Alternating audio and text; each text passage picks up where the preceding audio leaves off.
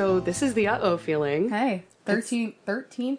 Thirteenth episode. Oh Done this shit! 13 times. I'm Remember so when It proud. was like time number five, and you were like, "Whoa, we've done this five times." Look at us now. I know. Well, I remember that like tenth episode, which was not that long ago. It wasn't. Still feels like we were babies back then. We knew nothing. I just want to talk about Okay, where we're. Taylor. I just want to talk about where we're sitting right now. People need to know. Usually, we sit very far apart from each other, across a desk, or a table, or a room. Yeah, We are right next to each other. our knees are touching. We they they are. It's They very are. sensual. and we are looking into each other's eyes, which doesn't always happen. I can't. I know it's like too much. um, but the reason for this is that we are currently being joined with two of our friends, neither of which is Kat. Um, yeah, we have um, Two friends. yes, two friends. We actually have more. Um, Sometimes. one of them is Kate. Hi. Hey, you might know Kate uh, if you also listen to Wait What. She is the co-host along with our friend Mort, um, and she also has guest starred on Wait What in the past and on Pitching and Moaning. So yeah, and then We have Bobbi. Hello, listeners. that wasn't creepy as fuck. Good job, Oh, I'm just setting the tone. Bobbi has also been on Wait What, as well as Pitching and Moaning. Yes. yes. So these are um, some of our good, good Daily Gravy members. We have so a we have a different yeah, episode for you guys, and it's entirely my fault. it's all Emily's fault. so if you remember correctly, last time I said I was starting a new job and uh, stage managing a show. Well, uh, as of right now, we go into tech on Sunday, and I am two weeks into the new job, and my life is on fire. We've had to fire two actors, and we go into tech on Sunday. Woo! So everything's really good, is what you're saying. It's um, Yeah, great. it's great. It's great. You love it. It's great. so we kind of needed to get an episode out, and this was going to be the way to do it. So we're doing something a little different. Yes, um, we are not telling stories that we found on the internet. We are, We are not talking about serial killers. So Ah, we're so sorry. Of you playing along at home with that one. yeah, maybe we'll pick that up next week, or maybe we'll just do something dumb again next week, and then the week Depends after. on how opening weekend goes. yeah, you know what? We will fucking keep you posted. Don't try to predict this shit. It's not organized. Despite our best efforts. Uh, no, I mean they're okay. Um, so we are talking from a more personal point of view this time, um, which is the kind of thing that doesn't need research, and that's why we like it. Um, so this conversation is just going to be sort of off the cuff. Um, we are talking to these two particular lovely ladies today because we have all had similar experiences in relationships, um, particularly with people who have not been super cool uh, all the time or at all. Ever. Ever. um, so we kind of wanted to talk about this not only because we're uh, real lazy, um, but also, but also because just with everything we're hearing in the media lately about sexual harassment and sexual abuse charges being brought against literally every man on earth, I'm pretty sure at Pretty this sure point. it's uh, it's close. Except for Tom Hanks. You leave Yeah, him alone. That's true. Tom Hanks has never hurt anyone. He would never do this. I don't think he could. Knock on wood. I have no gods, no masters anymore, though, you guys. Like, it's kind of over for men, I think. I think men might be over Age 2017. of man is over. But, yeah, uh, it's actually trickled down now, not from celebrities we don't know, all the way down to, like, people we kind of know, uh, in, like, our communities and stuff. And that's really shitty and hard, Yeah. uh, to deal with. uh, yeah. because this is happening so often, seemingly every day, So multiple times a day, um, we wanted to have a conversation about some experiences that we have had in the past with relationships that did not go well, that had abuse in them of different kinds, um, As and well as men. Just just just shitty know, interactions with life men, interactions with people. human I would, beings. I would like to bring up the fact that uh, this idea was thought of, and then 15 minutes later, you had messaged two women that you know, and both of them were like, "Oh yeah, I've got some shit I can say." Yeah. Yeah. And I'm confident if one of the two of you or both of you were not available, we still could have found somebody We else. have. We That's don't a problem. That's a huge problem. I don't think we know anybody who doesn't have a shitty story to tell about some relationship they've had. And to be fair, it's it's not all encompassing of women, but it seems to happen to them a lot more. Yeah. Oh, absolutely. We've talked about this in the past when we did uh, domestic violence abuse survival tips. Like, it is not just women who face this. We are totally aware of that. Um, but it is y- y- women at a higher rate. That is for sure. And we're all women and we've all had these experiences. So, when you guys reached out to me and were like, "Hey, so would you be comfortable talking about your experience?" I was like, "Yeah." And I was driving down the road and went, "I honestly don't think I know a single woman who hasn't had an experience. literally. In my life, I don't have a lot of a lot of women in my life, but I know that every single one of them has had some experience. oh boy, is it a fucking epidemic in being a womantude. like, it's, it's, a, it's a problem. Were you born with tits? Sorry, honey. Here come all of your experiences. Shit's about to be real hard forever. Yeah, you need to learn really early on that people can be assholes. That's just Yeah. the way it is. It's it's you have to grow up a little faster. I'm sorry. That's true. That is really true. I don't even think we talk that much about like how girls have to figure out that people are shit much earlier than a lot of other people do. Do you want to? Because I can. uh yeah, let's talk about Start that. off we'll with that. we'll start it out. Emily, Yeah. you have the floor. yeah, so I'll start with young age when I was in daycare back in my hometown, and I had a kid that every time I would wear a dress, he would bite my legs. That's just so fucking It's weird so- for one. It's so weird. It's super weird. And I used to love to wear dresses, and I was only like maybe five, six. And no, not even. I was like four or five. And my brother was in the military, and he had a black belt. And my parents did what they were supposed to do and went through the proper channels of talking to the daycare staff, being like, this needs to stop. And they're like, oh, he's just being a boy. Boys will be boys. So they Love can it. bite you. Yep, they can bite your legs, and you can hate sense. it, but there's nothing we're going to do about it. Yeah, you're a decoration. Just shut up and take it. Right. Yep. So my brother sat me down and taught me how to punch at like five years old. Yeah, man. A tiny, I just picture like a tiny Emily fist just flying out of nowhere right in your fucking face. My mother warned the daycare staff of what would happen the next time the kid bit my legs. I did punch him. they put me on a timeout after I punched him for biting me in the legs. And they so called dumb. my mom, and she was like, "No, Right. I told you what would happen.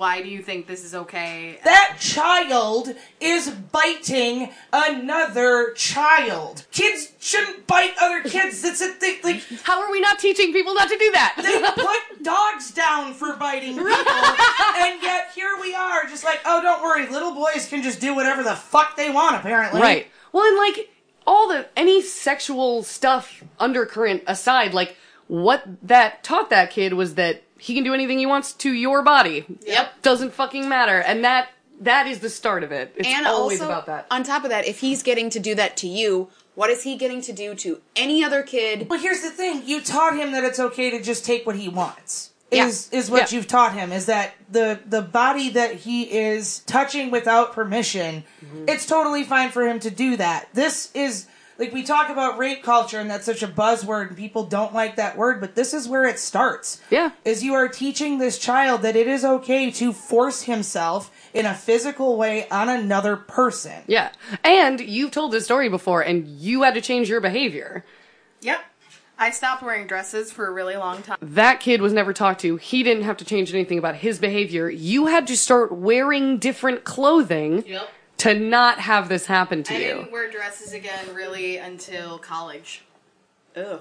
like that affected so much of your So life like all because this one kid that nobody could bother to tell him maybe just don't bite that's what that's rape culture Yes. instead of telling dudes maybe just don't rape we have to change the way we dress we have to change where we walk we have to change how we hold our keys in parking garages just to be sure that you know Yep. we're safe Yeah, we're assigning the responsibility to the victim as opposed to teaching people that it's not a thing they should fucking do in the first place. So that's the um that's a lesson that you and that boy got to learn very early on, and it leads to futures like uh, some of the shit we've had and dealt with. So uh, I guess we can uh, talk about that for a while.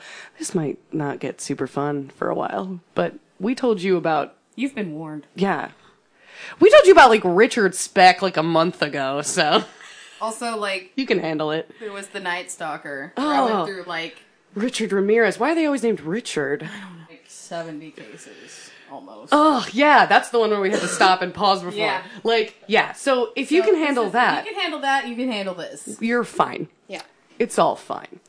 Um, so yeah, um, I don't know if I've ever had as an experience as sort of quintessential as that, as far as like, here's what your future will be like as a lady, and what his future will be like as a man. But I still feel like by the time I got to college, I was obviously in a place that being manipulated by another human being was super easy. Didn't really realize that that was a thing about me, but apparently I had been taught some stuff, maybe by society, whatever, that, you know, that, that was okay. I thought, I thought it was okay when it was not. And so I personally, like, we can sort of go around and talk about this. I personally Yeah. was in a three year long abusive relationship uh, that I didn't even realize was all that bad until like very near the end. And that's yeah. exactly pretty much how mine was too. It was I didn't realize till it got to a certain point, and I went, "Oh, oh no, I don't have a clue how to get out of this." Right. So Yeah, I was in a relationship for two years that should have lasted a couple months, but this guy told me every day that if I ever left him, he'd kill himself. And I did not register that that was abuse. I was just like, oh, I'm the only thing keeping this person alive. And, you know, if they spin it correctly, it makes you feel important. And, Right. like, you have a purpose. Mm-hmm. And it takes a lot of growing up and a little bit of outside perspective to go, oh no! Yeah. No, oh. he's lying to you.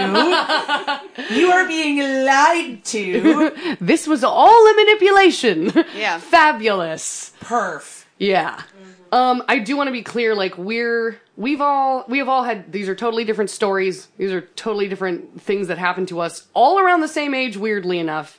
18, 19, and 19, right? Yep. Yes. like And none of us knew each other at the time that Right. this was going on. yeah, we had we all met after this we was met over. well after this had happened, but I the didn't even look- experiences are are so shockingly similar. it's re- kind of weird actually. I didn't even live in this area, so there's Yeah. no way I would have even known any of you guys. Kate, the first time I ever met you, I think, was at a con, and was. we bonded because uh, our past abusive boyfriends have the same first name. Yep. And I was like, wait, really? Yeah, like, you had a three, three year long relationship with a shitty dude named Blank? Like, holy shit. It was kind of a great. And then I was like, now you're my friend forever. I Yeah, it think was this a is how very- this works. It's a very interesting way to bond, and I was like, I'm making friends in the weirdest of ways. But yeah, it took us a while after meeting each other to sort of really understand each other's stories. But you're right, like the similarities in them are really striking. Obviously, we had different specific incidents. Um, but do we just want to talk a little bit about like sort of the specifics of stuff we faced, that sort of thing? Starting out? yeah. Like Okay. maybe how it started. Sure. Where you met the person, like how it started. Yes. All that. Yeah. Um, I can start? start? Sure, I can start. Get start. it, girl. Yeah, Uh, take the wheel. So I had met that guy, and I would already had been dating another guy, and I was in the throes of breaking up with him, not because he had cheated and I had almost caught him, but because he was super um, jealous all the time. If I didn't message him on my 15 minute breaks, he thought I was cheating. He had a lot of very. Oh my god. I picked really great guys for a long time, guys. it has a lot to do with my past. I didn't have the best influences growing up. So I was like, oh yeah, this, I can't do this anymore. And then I started hanging out with this guy. And we worked at the same place. Um, we did different job roles and we started dating really quickly. Um, we I remember I didn't remember this until after everything had ended, but I remember about three months into it, my stepdad going just saying, I don't know how I feel about this guy. Like I haven't been seeing you as much lately. And that should have been the first red flag, but I didn't think about it because I'm from northwest Wisconsin, where the town sizes are smaller. And eventually we moved in together, so that would make sense why we, I, even though we lived 15 minutes away, it's a lot of backcountry driving, and I had to work a full time job and I was full time school. So I didn't think anything of it. so you could write it off. Yeah. yeah, yeah. It seemed was- normal. Yeah, it seemed normal. I was like, my life is just busy. So that's I, I kind of met him through that, and I didn't realize anything for a very long time. But Yeah. that's where I met mine was work. Yeah. I met through work. Yeah, I met mine through a friend of a friend of a friend. Like we just had a chance encounter at a party one time and really hit it off and he was just this quiet, shy, like perceivably sweet, innocent little like man mm-hmm. and that is my aesthetic. She's uh, about it, about it. I I am. Very. so we hit it off really well and everything worked for a couple months mm-hmm. and i had just moved out of my parents house and he kind of moved in and it was kind of a it was a slow process of like you haven't left because he still lived with his grandma his his parents are a whole thing like kid comes from a very unfortunate background sure. Um, not an excuse, but either way, he lived with his grandma and he had a key to my apartment and he just kind of slowly moved in. And it was one of those things where like you don't notice it, you know? Yeah. Wait, like comedians joke about that, like where people leave toothbrushes and Yeah. and different stuff at your house until they've moved in. Did that actually happen to you? Yes, legitimately. Holy That's shit. also how Kat moved in, well, fuck. but with video games and Game of Thrones. No toothbrush. I can't Sure, believe that. came later. no, it, I mean seriously, it was That's just he was there all the time because I was working full time at a gas station, like trying to figure out what I was doing with my life, and he had a part time fast food job and was going to school full time. And before I knew it, like we were living together, and I didn't think much of it because it's like it's one of those things where when you put the lobster in the water, you just slowly turn the water on until it Sure. boils, and by Yep. the time you notice anything, it's too late. Yeah. Mm-hmm. Well, we were like he officially moved in because I was like, if you're gonna be here, you're gonna start paying rent because I can't do this on my own. And he was like, oh yeah, totally. So he stopped going to school and kept doing his part-time fast food job. And then he lost that and just became a live-in boyfriend Oh God. who didn't do anything. He sat there and played video games like it was still somehow my responsibility to try to clean the house, which resulted in us living in a dumpster. Like, uh, Fabulous. Fuck that. And it, over the course of like, I wasn't allowed to have my baby brother, who is 12 years younger than I am. So at the time, he was six or seven. So I had had him over a couple times, and my at the time boyfriend did not like that anymore because he found him annoying. So I was like, okay, well, I'll just go over to my parents' house to visit with him, which that should have been a red flag. Is hey, uh, I don't give a shit what you think. Mm-hmm. But then I found myself going over to my parents fewer and fewer times because he didn't want to be there. But even though I was just at my parents' house, if I didn't respond to a text message within 15 minutes, I was fucking everybody. Mm-hmm. Everybody. As soon as I'm outside of, of eyesight, I am just straight fucking, apparently. No Jealousy. matter- Such a big fucking red flag. But Yeah. Like, Sidebar. yeah. I just want to touch on the theme of insecurity in males Yeah. because mm-hmm. it's such a thing and it's used as an excuse to protect other men from women having opinions about their behavior. Yeah. The number of times I have heard it in this show I'm stage managing. of, Oh. oh, he's just insecure. You know, he's really insecure. Uh, You just you got to be gentle with him. It's like I am not here to be gentle with my actors. I'm not your mother. Right. Yeah. No, if he's doing things that put children in danger, he's gonna hear about it. Yeah. And I don't care about his insecurities. No, no. Coddle Insecurities him. make sense for other stuff. Like, you're like, oh, well, we're gonna go do this thing. Uh, he's just a little insecure around people, so he's gonna be super shy. Fine. Fine, that's acceptable. But you're insecure, so me I rejecting you Yeah. hurts you too much. Right. Go fuck yourself. Or I'm too. Insecurities are a perfectly excusable thing when what the action is in and of itself is excusable. Mm-hmm. yeah. I don't feel like going to a giant nerd convention because I am insecure about being in a large group of people. I don't handle crowds well. All right, don't go. Right. Uh, I am insecure about being in a large group of people, so I just started punching people at a concert I went to. Right. Not excusable. The minute your insecurity starts affecting the actions of other people, it is not okay, and that's what like these dudes are doing, Yeah, have yeah, always done. yeah. Like like you started isolating yourself from your family because he didn't want to be around them. Yep. Like like and that's instead of just him saying, "Well, I'll just I just won't go then," or "I'll suck it the fuck up and I'll go over because this is important to you." You had to change your behavior, yep. and that's when it's not fucking cool.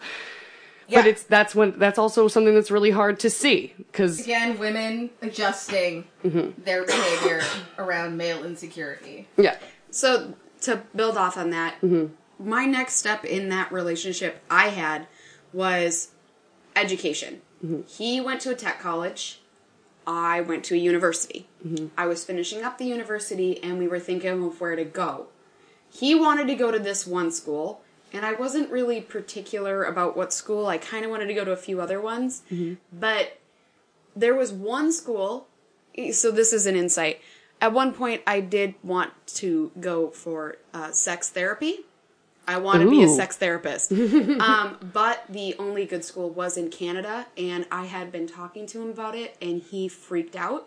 So instead, we both applied to U of M Duluth, which we both got in, but we didn't end up going because uh, he was still applying for positions because he could still get a job. And this is how I ended up in La Crosse. He had looked at a job. He's like, it's far away. I told him, go ahead, do it. And because of that, he told me, he's like, okay, then you like you need to transfer to this other school. You you were going to La Crosse. You're gonna yeah. So I he he had turned it around to make it seem like I was the one that was like making this decision. Thankfully, the university here in La Crosse is an amazing school. But so we moved here, and uh, I started going to school here. He started working here, and then slowly when we would go up north to visit family, it was mostly his family. Mm-hmm. But that was the big thing is he got me away three hours away From your own from my family. own family. He also it should have been a big hint. His dad at one point almost had a heart attack, and he had like heat exhaustion. He didn't cry. He we were together three years. He never cried once. Yeah. Um, the been- emotional stuff Yeah. is like that's the sort of thing I didn't notice for like a really long time. He did also punch a guy for whispering in my ear once. oh Well, Jesus. The, the emotional thing is this is how we're shitty to men and boys is that they are taught they're not allowed to experience their emotions. Yeah. Sure. And this is this plays into rape culture. That mm-hmm. They Yeah. are told that they have to bottle everything up, and there's only so much you can bottle up. And we don't notice when men don't express emotion because that's what society has told them they are supposed to do. Right. They are not supposed to cry. You are not supposed to know how they are feeling. They are supposed to sack up and deal with it. Mm-hmm. If I swallow this pain and keep it in a tiny little ball, one day I'll eventually die, and it'll die with me. Right. That is not a good way to live. No. So it like it is a double edged sword. You know, it's, it's Yeah, the patriarchy and shit affects men negatively too. Yeah. Like there's no denying that. I will say like in my case uh, the the guy I was with, I, I met him in college. Uh, I met him like the first couple of weeks in college. He was a part of an organization that I became a part of, um, and he didn't grow up that way. He didn't grow up being told he wasn't able to express his emotions. He had very liberal parents who I got to know very well because again, this was a three year relationship that we ended up in. Um, and they were, they were like the nicest, sweetest people. His dad cried at the drop of a hat. Like the guy was just, had so many sweet little emotions. Um, they were such sweet and kind people. It was totally different. But what I believe this guy's problem is and what the problem is of so many abusers that people find themselves involved with is that they lack empathy. It's not that they were taught not to have emotions, they don't have them, or they are not able to identify with other people's. Like, I believe that he lacked the ability to, to look at other people's emotions as, as valid as his own. So he, if like if I would express an emotion around him, I was being irrational or I was being crazy. I was unable to have a discussion with allow, without allowing my emotions to get in the way. Um, and that was the way we talked to each other. I never was able to express an emotion without him saying that I shouldn't be doing that, that I was wrong, that my emotion was completely invalid, and only his emotions were ever the ones I was allowed to validate or talk about. I have so many words for that. so many. That was the situation. Like, everything started out okay anyway. He seemed like a normal person. I believe that narcissists and sociopaths seem like a normal person for at least a little bit. For They're at least good a at little it. bit, yeah. They're Like- really good at somehow being super charming and They upfront. learn They social learn cultures and they adapt to mirror social behaviors. But the thing is, that's all they're ever doing is mirroring. So if you ever delve deeper than the surface level, you can see there's nothing fucking there. But that's the problem with, like you said before, like being in a relationship like this, it's like slowly turning up the temperature of the water. Like everything happens so slowly over time, and all these little manipulations they do, he was very good at it to the point where, like, by the time you do realize that you're not being treated well, you think you deserve it. Yeah. Yep. Like, it's such a crazy 180 and they you're can in do. so fucking deep you don't know how you'll ever get out of it. Right. Like when when I finally had my awakening of just like this is garbage. Mm-hmm. Uh, I was in a four wheeler accident shortly after I turned twenty one, and I could no longer afford the rent on my apartment because Mm. I couldn't work, and my disability wouldn't kick in until they knew how long I was going to be out.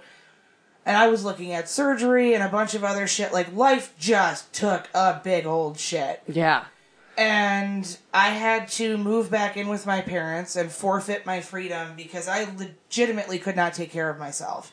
I was in a full leg splint for six months, I want to say. I wasn't allowed to go back to work for three. And even when I was allowed to go back to work, it was four hours at a time, three days a week. like, it was garbage. And if you think, like, you know, oh, that sounds great. All you gotta do is sit and watch TV all day. No. Yeah, here's the thing though, you can't go to the bathroom by yourself because you can't Right. walk. Like that was the the most dependent I had ever felt. Mm-hmm. And the guy I was with would not get a job to keep the apartment, so both of us moved back in with my parents. Oh my god. I still don't know why they allowed that. They must. Lo- they, my parents love me too much. is, is what that Sometimes is. you gotta say no. Sometimes you gotta say no. Yeah. But he moved back in with. Well, he moved in for the first time with my parents as I moved back in with them. And then he was just there all the time. Mm-hmm. And I was just there all the time. I didn't have work to distract me anymore. I was sitting on my parents' couch three days after the incident, and it dawned on me that this is the first time that I've been at my parents' house in four months. oh yeah. Oh, I lived three minutes away from them. I could not remember the last time I had called my father or talked to my mother, and it killed me. he and I s- successfully isolated you. I started analyzing the situation. Like I looked at Timothy and didn't recognize him. Mm-hmm. Like kids grow up so goddamn fast. Yeah. like, Yep. four months is a lot of time. Especially I for was when like- they're babies. Yeah. Holy shit! Like when did you grow three inches? So You know, was that it your like? That was my. I can't do this anymore. Yeah. I can't. moment. Aha moment is a good way to yeah, Yeah. refer to it. So I kicked him out, Nice. and that Let's- still somehow wasn't the end of it. Yeah, I think we should let's talk about Yeah. everybody's like aha uh-huh. moments. Yeah, and then we'll come back to like the aftermath because yeah, you can get out of a situation and any survivor of any type of abuse knows it's not necessarily over. It it can take a really long fucking It can time. Sometimes get worse. Yeah. Yeah. I mean that's in in like domestic abuse situations, especially like violent ones, that is the most dangerous time for a survivor is when they are leaving the situation. Yep. Kate, did you want to talk about you, your aha moment? Yeah, so mine has a little bit of a pull up to it because it was a whole ordeal. So for me, in my situation, I had slowly been getting more and more. I already suffer from depression and anxiety, um, and he took advantage of that. I didn't realize Great. till after the relationship, I had been talking to my mom about my depression whenever I could talk to her. My parents are also workaholics, so they weren't really free for me to talk to all the time. It's okay now. Um, but at the time, not so much. Oh. So I would call and I'd tell her, I'm like, Mom, I'm just, I don't know what's wrong with me. I'm just so unhappy. And she would just say that I, I just need to get outside more. I just need to eat healthier. I need to just stop being so dramatic. I was, the words drama queen were always Oh my talking God. about me. Yeah, so I figured this Nothing might is worse than also having a parent who's going to validate Yeah. everything you're insecure about while Yeah. you're trying to deal with some shit. It's cool. by all means and i would talk because as as a grown woman you want to talk to your mom about those things towards the end we were driving up north and we were going to go he always got extra edgy when we were going to go see my parents at some point and i remember one specific time we're driving up and we're going to this underpass and he just whispers in my ear you know you could just drive the car into there and end everything right What the fuck? That's- what? yeah, that was two year, two and a half years into our relationship. That's what that's the stuff he would tell me because he oh. knew that I had, I actually had turned into a zombie with emotions. I also mm-hmm. mirrored having actually no, I couldn't cry, I couldn't do anything. Mm-hmm. I went on so many different antidepressants trying to figure it out. Mm-hmm. I started having sleeping problems, hmm. um, and it all got worse after we got engaged. So he had done a big proposal. I thought that's why he was extra edgy for the longest time. Mm-hmm. Oh, he was going to propose. He's just nervous about that. That makes sense. No, things got like this got worse. So um, He had you. He had me. he would tell me that when I'd be eating a salad, how I needed to stop looking like I eat like a horse. Um, his he was a big mama's boy, so ah. unlike yours, even mm. though he had absolutely no like no emotion, his mm-hmm. mother dictated. She was also a hairstylist. Uh, she dictated how my hair would look, and he would agree, and they wouldn't listen to what I did, and then they would do my hair, and she would copy my hair two weeks later. This is some straight Bates Motel. That's bullshit. super fucking weird, dude. I know. Like looking back on this, I'm just like, oh, I went down a dark path, like a really bad one. Shit almost got real fucked up. It almost got real fucked What, up. what do they call that? Is it an Electra complex? Is that is that it? Because ugh. yeah. it was it was really bad. Like that was constant. Like she's the one that wanted me to lose weight. Um, Oh, she made God. me go in Weight Watchers. What? I lost a lot of weight, I did, but I was so unhappy it didn't matter. Because when we were both overweight, he was actually super happy. Now he was super, there's a guy looking at you. Now I have to be aware. Now I have to be everything. He was always, always messaging me, always co- making comments and tagging me, trying to make everybody think we look happy on Facebook and everything. He had this facade. Well, I started having sleeping problems. I felt more tired when I got up. I even did, so I scheduled up a sleep study thing.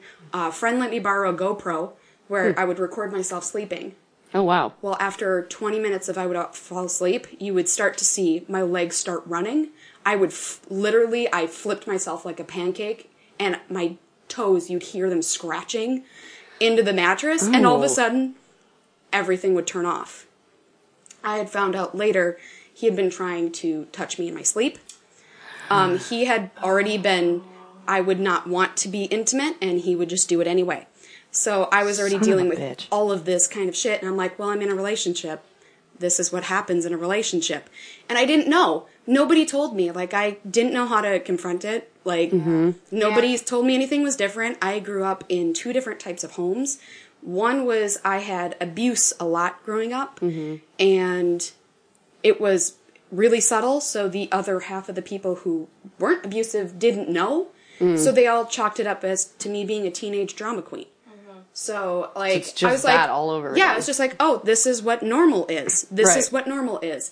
And the breaking point, I was, I was in college waiting before a class, and I just listen to music and just sit there and stare at the floor. And I don't know how long, but uh, there were lines on the floor, and I just remember watching them all of a sudden start moving. I'd been staring at the ground so long, and this girl comes up to me, and uh, she was in my class, and I always, I'll, I'll tell you right off the bat, like when I first met her, I thought she was just a bitch. Because I thought she was stuck up. Well, she's like, well, I have a background in dance and I have a background in this. And she wasn't meaning to. It was just how she held herself together. And it probably stung a little. Probably came from a little bit of jealousy too. Because I'm like, my life is garbage. Fuck you. Right. Like, and I didn't know it. And she sat down and had a conversation with me. And she's like, Are you okay? And I didn't tell her everything. And she's like, If you need anything, here is my number. And a part of me goes, I can't put this in my phone. Because I had started realizing he was going through my purse. Uh, He got mad because I put my cell phone under my pillow, and he would dig under my pillow. I had caught him a few times. Um, and the breaking point was one night I went to go to bed with him, and we were going to bed, and I didn't want to do anything. And instead, he had this weird habit, which will make everybody laugh. Um, he would do this thing where if he knew that I would turn him down for sex, he would eat the worst foods for his stomach, and then he'd try to fart up our bedroom. What? Yeah, this guy was extra weird. That is Guys- so weird. Yeah. What is your end game, sir? Where is this going to go? If you don't do me right now, I am going to turn into an obnoxious fart monster that you have to sleep next to. That's that could Seriously. he couldn't have thought any further than that. No, That's he, just like really bad manipulation. yeah. Like He'd eat hungry men, by the way. Don't eat those. That's the worst on your just That's like as if he he. I can't look at them That's like a punishment for him too, but he was willing to endure it to punish you more. Because what he would do is But what happens if you change your mind? Like, what if you're just like, you know what? Actually, I'm feeling kind of sexy. Nope, you smell like all the farts. I'm not doing it anymore. You're gonna like, shit yourself if Yeah. we do this. at that point in the relationship, Seriously. I know. At that point in the relationship, he could read that. He could tell. He could tell if I was on the right flux and if he was willing to take advantage of how bad I was. And when he wasn't, he would chalk it up to me. He thought I was asleep because that's when he would try stuff was when I was asleep. Um, and he thought I was asleep and he I turned and he said, "Quit fucking moving," and he punched me in the shoulder. And I was awake Fuck. and I started crying a little bit to myself. And I got up, and the next day, um, I was also driving his vehicle because I couldn't afford one. So he had Great. me buy that too. And um, I was working. I was working the hours he liked to work. He changed his shift. So there was only 20 minutes between the time I got home and he was home. Like he was always there. Christ. Um, but I woke up one morning to get ready for work. Um, and I always got up extra early because I was like, I'm going to take my time, I'm going to take a shower. I don't sleep well anyway, who cares? And I went, I was looking for the keys to the car, and I knew I put them in my purse. It was next to my bed. And I couldn't find them. And I'm like, hey, hey, like, hey, hon, I can't find my keys. And he goes, well, maybe you shouldn't lose things so often. And I went, well, I can't. He's like, well, maybe you don't deserve to have them. oh, Yeah, great. So I had to, he's like, you're just going to have to find a ride. It's 4 a.m. I worked at a grocery store and I had to be in the back helping prep things for people who might come in in the morning by 5 a.m. So I was up at 4 a.m. and I just started crying and I walked and I remembered I had that phone number. And I found that phone number and I called her and I called her crying and I said, I need a ride to work. And I got to work and I broke down in front of my boss. Like two hours in, he goes, What is wrong? Something is going on with you. He wouldn't let me, like, we had a going away party for mm-hmm. one of the coworkers. He made up an excuse of why we couldn't go. It was a female coworker. He didn't care. like, we, I couldn't have a single friend Right. at all. So at that time, he, I, she picked me up and brought me to there, and I talked to my boss, and he says, "Whatever you do, keep us posted. We are here for you. You need to do something now, though, while he's at work." I called her back, um, and her, I'm okay with giving her name because she's talked about it before. Um, her name's Rihanna Johnson. That's a very familiar name, I'm sure. I'll, tell, I'll tell you why. Um, she let me borrow her car. I called my landlord, told my landlord what was up. She her, she brought me to part of the campus, and they said, "We'll figure this out. We need your things out of that place now." Yep. Um, talk Yeah. to your landlord, and they're like, "We legally can't unless you have a restraining order." But if you have problems with the apartment, me and a maintenance guy can come over and fix every little problem. And I fit whatever I cared about most that I could, and I shoved it into her tiny little car. And he had bought things like when he proposed to me, he proposed to me with a giant digital camera. And that's all I ever wanted was this beautiful digital camera. I left that behind because I wanted not a single fucking thing that he could hold against me. No, Because he would. He would. and um, I packed everything before he could leave. And right when he pulled up was when I was last putting the last bit in my car, and they had just left 20, like 15 minutes earlier. And he goes, "What are you doing?" I'm like, and I, with I mustered all the strength that I had, and I said, "I'm leaving." And he's like, "Do you want to talk with this?" He's like, "I'm like, I don't think I'll ever get a chance to." And I got in my car and I left. The first thing he did was removed our relationship status off Facebook. I called, and that's when Mature. Yep. That was the first thing. Um, Much adult, very wow. and as I'm driving away in her tiny little car, I am crying, and the first person I called was my stepdad. And I told him, I left him. I left him. And my dad goes, Why? And he didn't even have a fucking clue. And I realized I had never said anything. Right. And I told him, I'm like, he hit me. He hit me. He I can't be with him. He's he's horrible. He's everything. I he's the reason I want to die every day. Mm-hmm. And I my parents, my mom wanted to come down and get me immediately because then it wasn't me being a drama queen. Right. Yes. And uh, instead, they didn't feel it was safe for me to do that. So Rihanna let me drop all of my things from her car and put it in her tiny apartment. And she and the other people helped take two different cars. She they put me in a different car, and then drove me to the women's shelter. Because he had seen that car. He had seen that car. Oh, so smart. Yeah. So they put me in a different car. They brought me to the women's shelter. They said, "Do not make any phone calls. Do not let anybody know. You can text your parents. Let them know when you can come back." So I spent the night in a women's shelter. But the reason why Rihanna Johnson might be a big name is because she uh, later in uh, 2014 she became Miss Wisconsin. So Miss Wisconsin saved my life. She's like a legitimately amazing person. She is so legitimate. I don't know what I would do without her. Um, she deserves that. She deserved to win Miss America. She deserves to win Miss Universe. She deserves to win all of the things. She is the sweetest human being. She teaches children how to dance too, and that's why she held herself that way. And I will never look at a person and be like.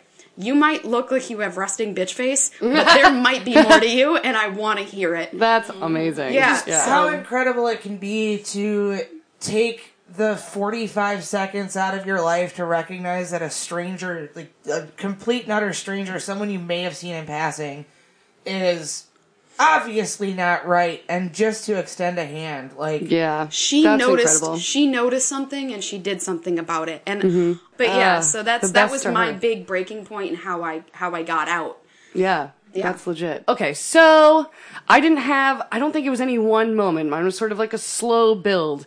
But literally, Kate, when you said, I'm just so unhappy and I don't know why, those were literally things I said all the time. Like, and I, I was really unhappy and I had no fucking clue why. Like, I could not pinpoint it. And that is the silliest thing to think now. When I think back, it's like so obvious. Yeah, I was so depressed for so long, and none of the mm-hmm. medication was working, and none of the therapy was working. Mm-hmm. I was diagnosed as autistic during that time, mm-hmm.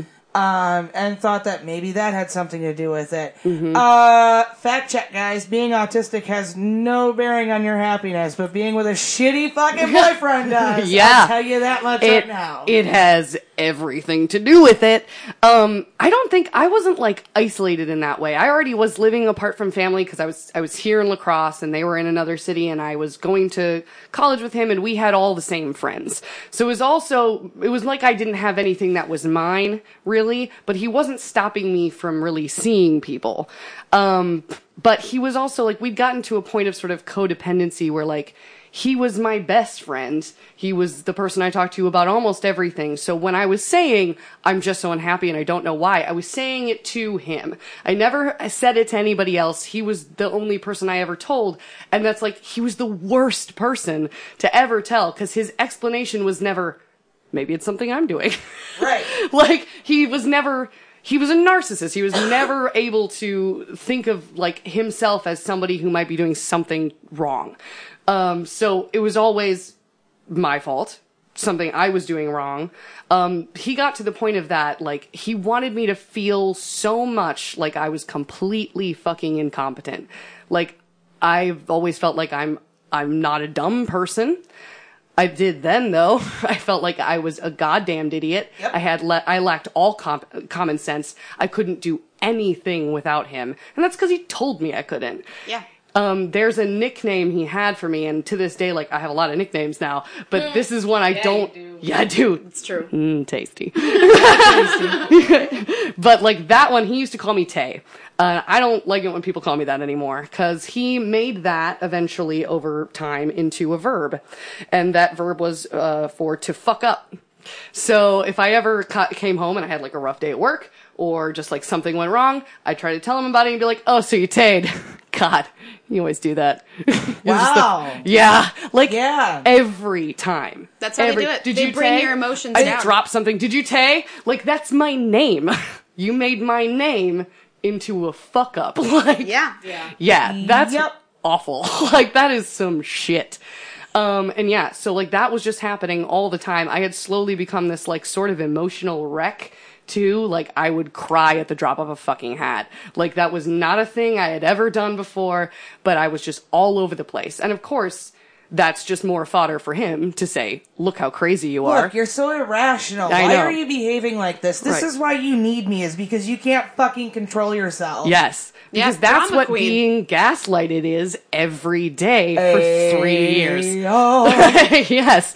Um, It'll do that to a person. It will make you randomly cry and then get angry and then Yeah. feel guilty about having anger in Yeah. your life because you are not allowed to be angry. obviously it's all your fault. It is all your fault. way. Yeah. I uh, my biggest thing is I really wished somebody had said something to me. Yeah. Like I really fucking cuz we had friends, they were all the same friends. They were some of my best friends. I still love them a lot. But like one of my best friend at the time who was not him, uh, my girlfriend, she one time she was like driving us somewhere and she just goes, I don't know why you let him treat you that way. And like, that was the first time anyone had ever said anything like that to me. And I was like, what way?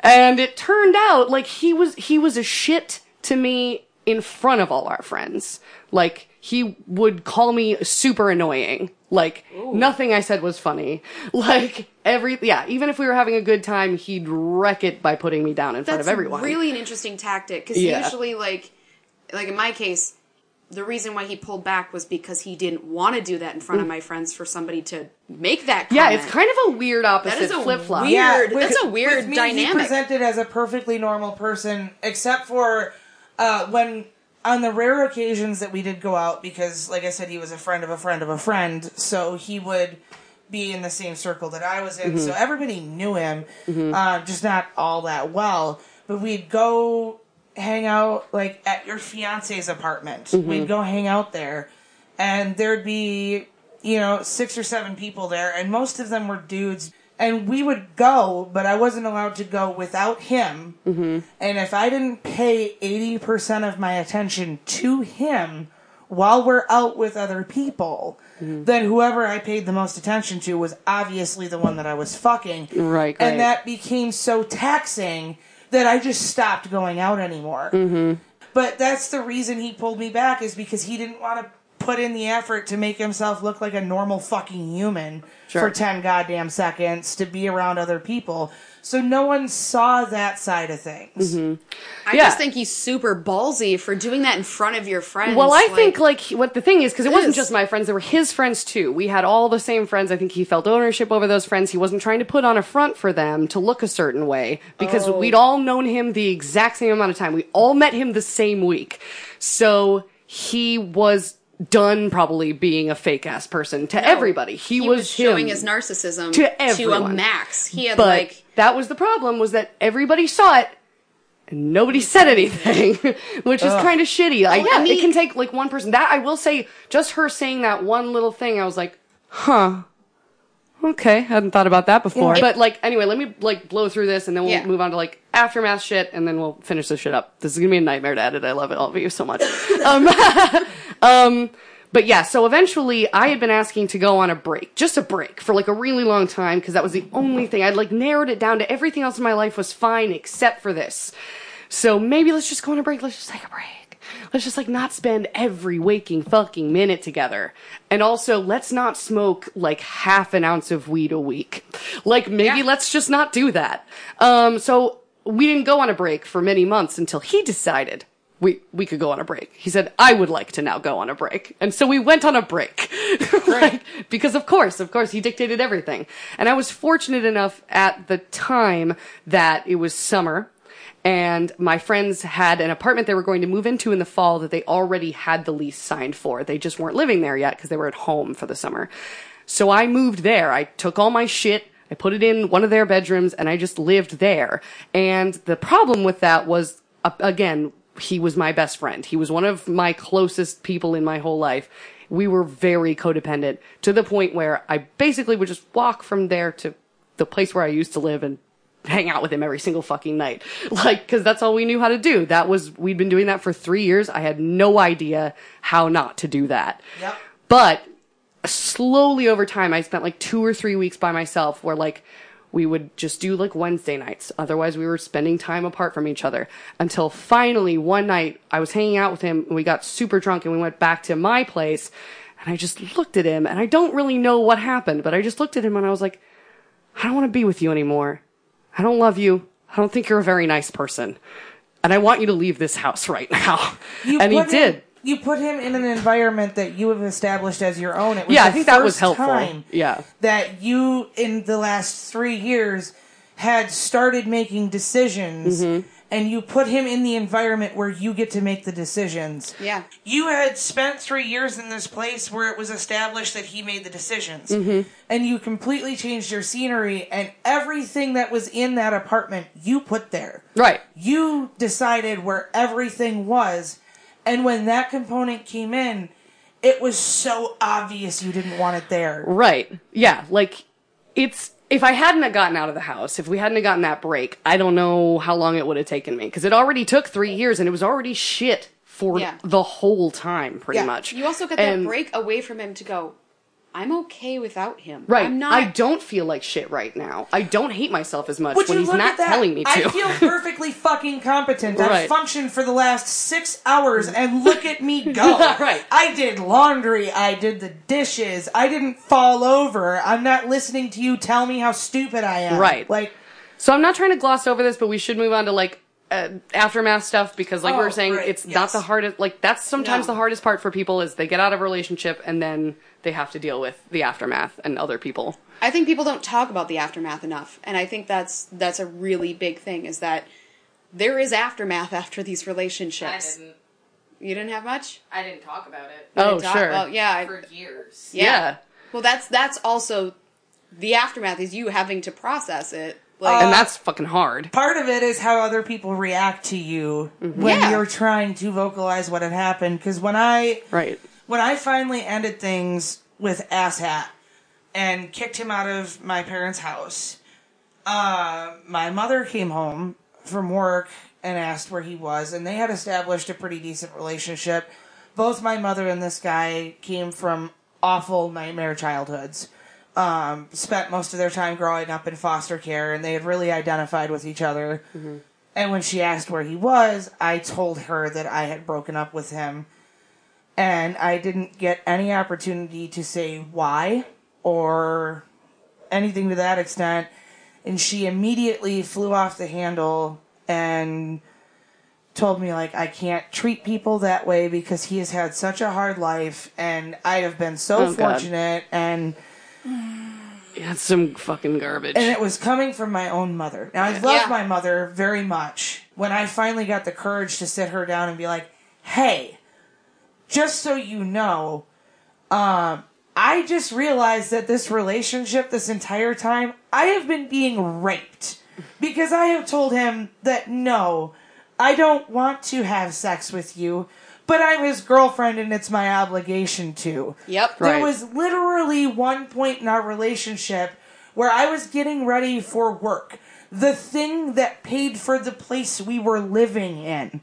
And I had about 10 minutes to get there, and he just walks into the bathroom stark naked and points at his boner. And I was like, well, Oh doesn't God. that suck? Like, I've got shit to do. And then just held me down, took care of himself, and then I went to work. Fuck. And that was that was a thing that I thought was what I'm supposed to do. I'm the girlfriend, it's my job to make sure that's taken care of. And it just came to a screeching halt in my mind of like, fuck that! That is mine! You don't go to somebody else's fucking house because they told you one time that you could borrow their car and just grab the keys to their car and fuck off without asking them the next time. It's not mm-hmm. how this works. No. But Right. in addition to that, I told her about the, the emotional manipulation and and all of that, and she finally came around and like apologized for not giving me the opportunity to tell her or for not recognize the symptoms and and and like my parents accepted it and helped me in that way, but even after I had broken up with him, he would show up to my parents' house while I was literally physically incapable of doing anything on my own.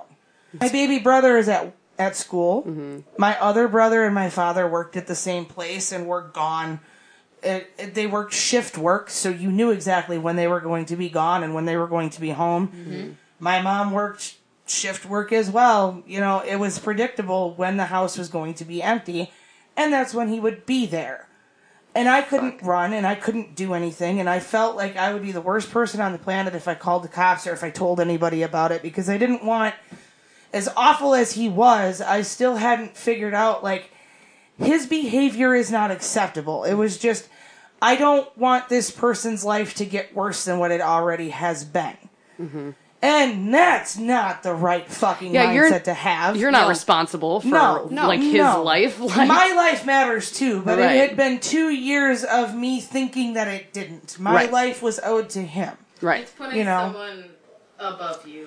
Yeah. Yeah. Of oh, my feelings are not justified because look at what my feelings are doing to It- that person, and that's not right. Right. It's like just an that- extension of that manipulation. It's that mentality that, oh, your situation's bad, but there are people out there with it a lot worse. So, yeah, I Oh, mean, right. How dare you feel how dare sad you feel because- sad because of because that? someone yeah. else has it worse. Yeah. Yeah, no, your feelings mean something. Your safety is everything for Mm-hmm. you. That should be something that you are taught. That takes a while to learn. Yeah. Very And- much so. Especially when no one's teaching it to you, you just have Right. to learn it yourself. You just yourself. have to figure Like, it out. And I'd like to say that he just eventually stopped, but he didn't. um, I ended up getting better and going back to work and doing things, and he kept showing up, and I I couldn't I couldn't do it. So I ended up staying on a friend's couch most nights unofficially. It was kind of a halfway house situation. None of us were in a really good place, and we kept each other going. But living there, um, unofficially on someone's couch. You don't have a bedroom, you don't have a closet, you don't have anything. You still have to go home sometimes to mm-hmm. shower and get clothes and you still have to go to work and that leaves windows of opportunity for him to find you. Yep. Mm-hmm. And the long and the short of this is before it was finally over, he had hacked my Facebook account to read all of my messages by putting a keylogger in my computer and finding all of my passwords to everything, and that was a huge nightmare mess. Uh, he had stolen my phone to read all of my messages out of my phone, and he had broken the windshield out of my car because I still refused to get back together with him. And I still didn't call the cops because he's just lashing out. Like, he'll get over it. Boys will be boys, right? Yeah, boys will Boys be will be boys. It was the worst experience I have ever had to go through. Um, to to spin that on a, in a positive light, uh, I used to hate him. I did. I used to want him to die because I didn't know how to process my own feelings.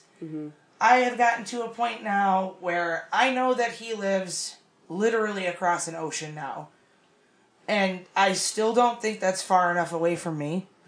but I want him to be better. I want him to succeed in life, and I never want him to treat anyone like this again. And here is where there's always an opportunity for redemption. He had messaged me over Facebook a very long, very heartfelt, genuine, like three page long message detailing how he was looking back on everything and how terrible he had treated me and how there's no excuse for his behavior and that he knows that there's nothing he can ever do to get us back together and he doesn't want that either. And there's nothing he can do to make up for anything that happened but he wanted me to know that he's learned from it and he will never do it again. He didn't ask anything of me. He didn't it, there was no manipulation behind it for the first time in our history interacting together he wasn't trying to use me mm-hmm. Wow. so i'm like hoping it's a happy ending Yeah, yeah, yeah, and that's like always that's hope. what you hope for. That's Yeah. you just that's there's some sense that just comes to them, even though it sucks that it happened to you. Just that's your hope. Yeah. That's, Yeah. I mean, And I'll just like real quick, I'll say about mine that like I, yeah, you know, I think we all got happy endings in the end. Like we're very lucky that we know who we know right now, and we're all friends, and none of us have to see those people ever again. Yeah, oh, that's not maybe. true. I Well, sometimes have to see those people. Le- At least we don't have to see them on purpose. No one's making us. right. like, um, but yeah, I my my problem with it was I I think a support group is a really big fucking deal for when you're trying to get through this sort of thing. You need people that you can rely on, you can go to if you need somewhere to stay or you need somebody to help you move your stuff. I did have that because I almost immediately, well, hmm. I almost immediately started dating Jake. We're just gonna leave it at that. um, Jake, for people who don't know, um, is also on other podcasts, and he is my fiance, and we've been together for six years, pretty much like the same time as I broke up with this other guy, and he helped me. He brought me back to that apartment to get my shit. I if I hadn't had that, I probably wouldn't have had anybody who was willing to do that because again, all my friends were his friends and they have never stopped being his friend. Um, even after I was on my best girlfriend's couch when I was reading, we were taking like a women's class together, like a women's gender class, and I learned what gaslighting was. I had literally never heard the term before, and I was just like, oh, okay, study vocab, gaslighting. And I read the definition, and I just went, this was it. Like he did, he was doing this to me every single day. And I think they were just, they felt like they were all in a really awkward position. They didn't want to choose sides. We'd all known each other the exact same amount of time. So I would say stuff like that and they would just go, Oh, Uh huh. Uh huh. yep it's not like I don't think they didn't believe me. I think they did. I think it just didn't matter enough to make them not want to be around him. it They was too to awkward they Yeah. wanted they wanted to be naive to the fact that it was an actual thing that happened to another person. They wanted Right. to believe it wasn't real. They didn't Yeah. want to make the decision. No. Like they they wanted it to be black and white Yeah. and it wasn't black and white, so they were just going to continue doing whatever and let the rest of the pieces fall where they get. And plus, Yeah. on like this, on his side of the story, because they're his friends too, he has a side of the story in which I'm a shitbag. like, so, of course they, they don't know what to do, and I, I can't really blame them for that. The one thing that really sucks about it is that two of my best friends from college still live with him. They all still live together. So if I want to see them sometimes, like one of my friends comes to La Crosse for her birthday sometimes because she, still loves La Crosse. We all had our very formative years here she, he always comes along. He's always right fucking there. And now I've recently heard, I don't think he's with anybody, but um, he was with a guy on and off for the last couple of years. And my friend would tell me about their relationship. And she'd be, she was like, well, he's not treating him as poorly as he treated you, but it's still pretty fucking bad. I'm like, are you saying anything? You telling him any of this? Did you tell the guy? Like, say something. Please, I wish you had done this for me. Say something for this guy. Yeah, as, Like, Even just plant a little seed. who Plant a have seed in his experienced this no, this is not going to be the most comfortable conversation you have ever had in your life. But for fuck's sake, the people that are living this nightmare have no idea. Yeah, they have no clue. I had no fucking clue. If you fucking see something, say something. yes, these people Even it need doesn't you. have to be groundbreaking. It doesn't have to be anything big. It is as simple as I don't think that he should treat you that way. Right. Yeah, I think this is bad, and I don't like what I'm seeing, and you deserve better than this. Seriously, Like, it 10 doesn't have words, to be hard. Ten words. Be Rihanna Johnson. Yeah, Yes. we all need one of those because honestly, like your guys' like fallout. I mean, Bobbi, yours is scary, and then you had your family. Like for me though, I didn't. I'm still dealing with the aftermath, Mm-hmm. and it's been. Well, how long have I known you guys? Like four years? Longer than that. Longer It's than been that? longer Five than or that that. five, six? I Yeah. can't keep up anymore. I know. Um, but when it all happened, I moved back in with my parents for a month. I had emotional breakdowns. I stopped eating. I got down to a size eight. Um, for those who know my figure, and um, I am, I am built very curvy for my size. My stepdad walked in on me having a complete breakdown where I literally was on the ground and rocking myself to try to get some form of like gravity and he mm-hmm. had to carry me out of the room.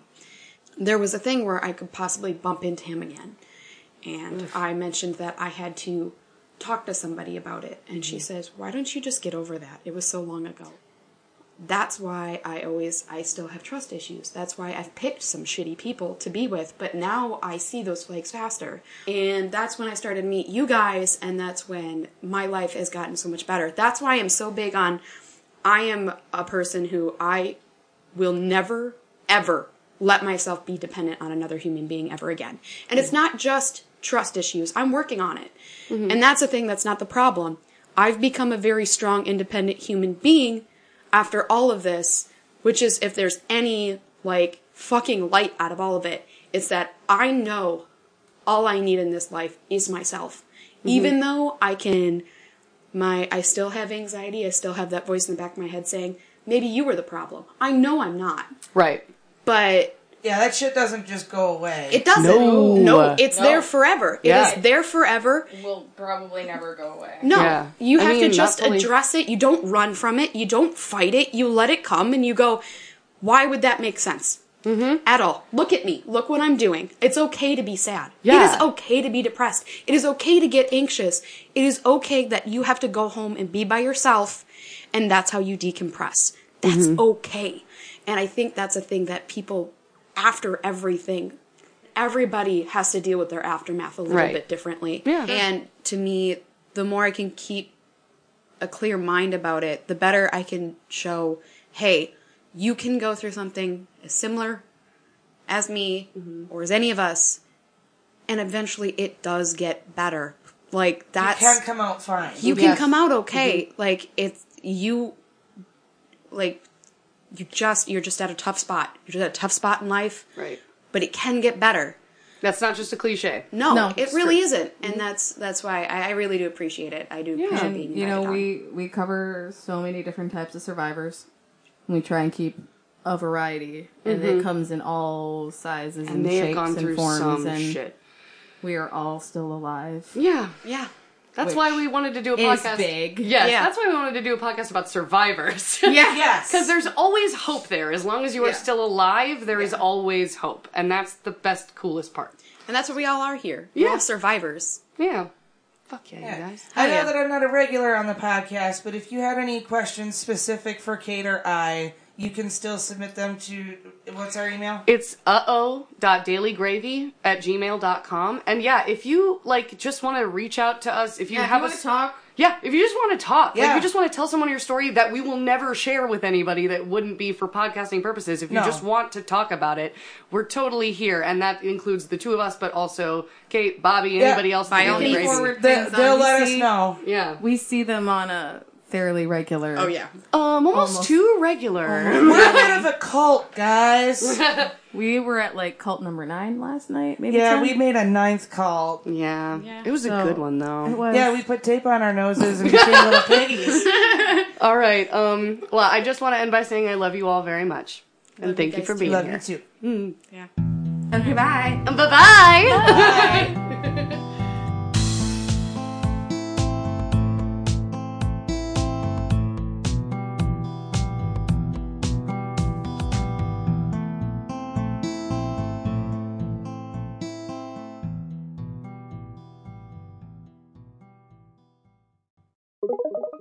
This has been a Daily Gravy production. Thanks for listening. Hey Liz, do you remember that movie that came out a couple years ago with like the f- five guys and the and the one woman? I don't know, Maggie. Can you be a little more specific?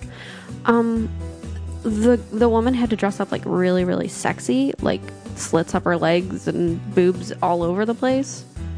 The guys the guys just got to wear their normal clothes. Gosh, uh, thinking about it, that sounds like um every movie ever made. Do you want to make a podcast about it? I think we should. We should make a podcast because movies and TV need more girls. Yeah, they do. And what would we call it? Cool story needs more girls. I like it. And where would we release it? Uh, let's do it with the Daily Gravy When? every other Monday. Perfect. See you there.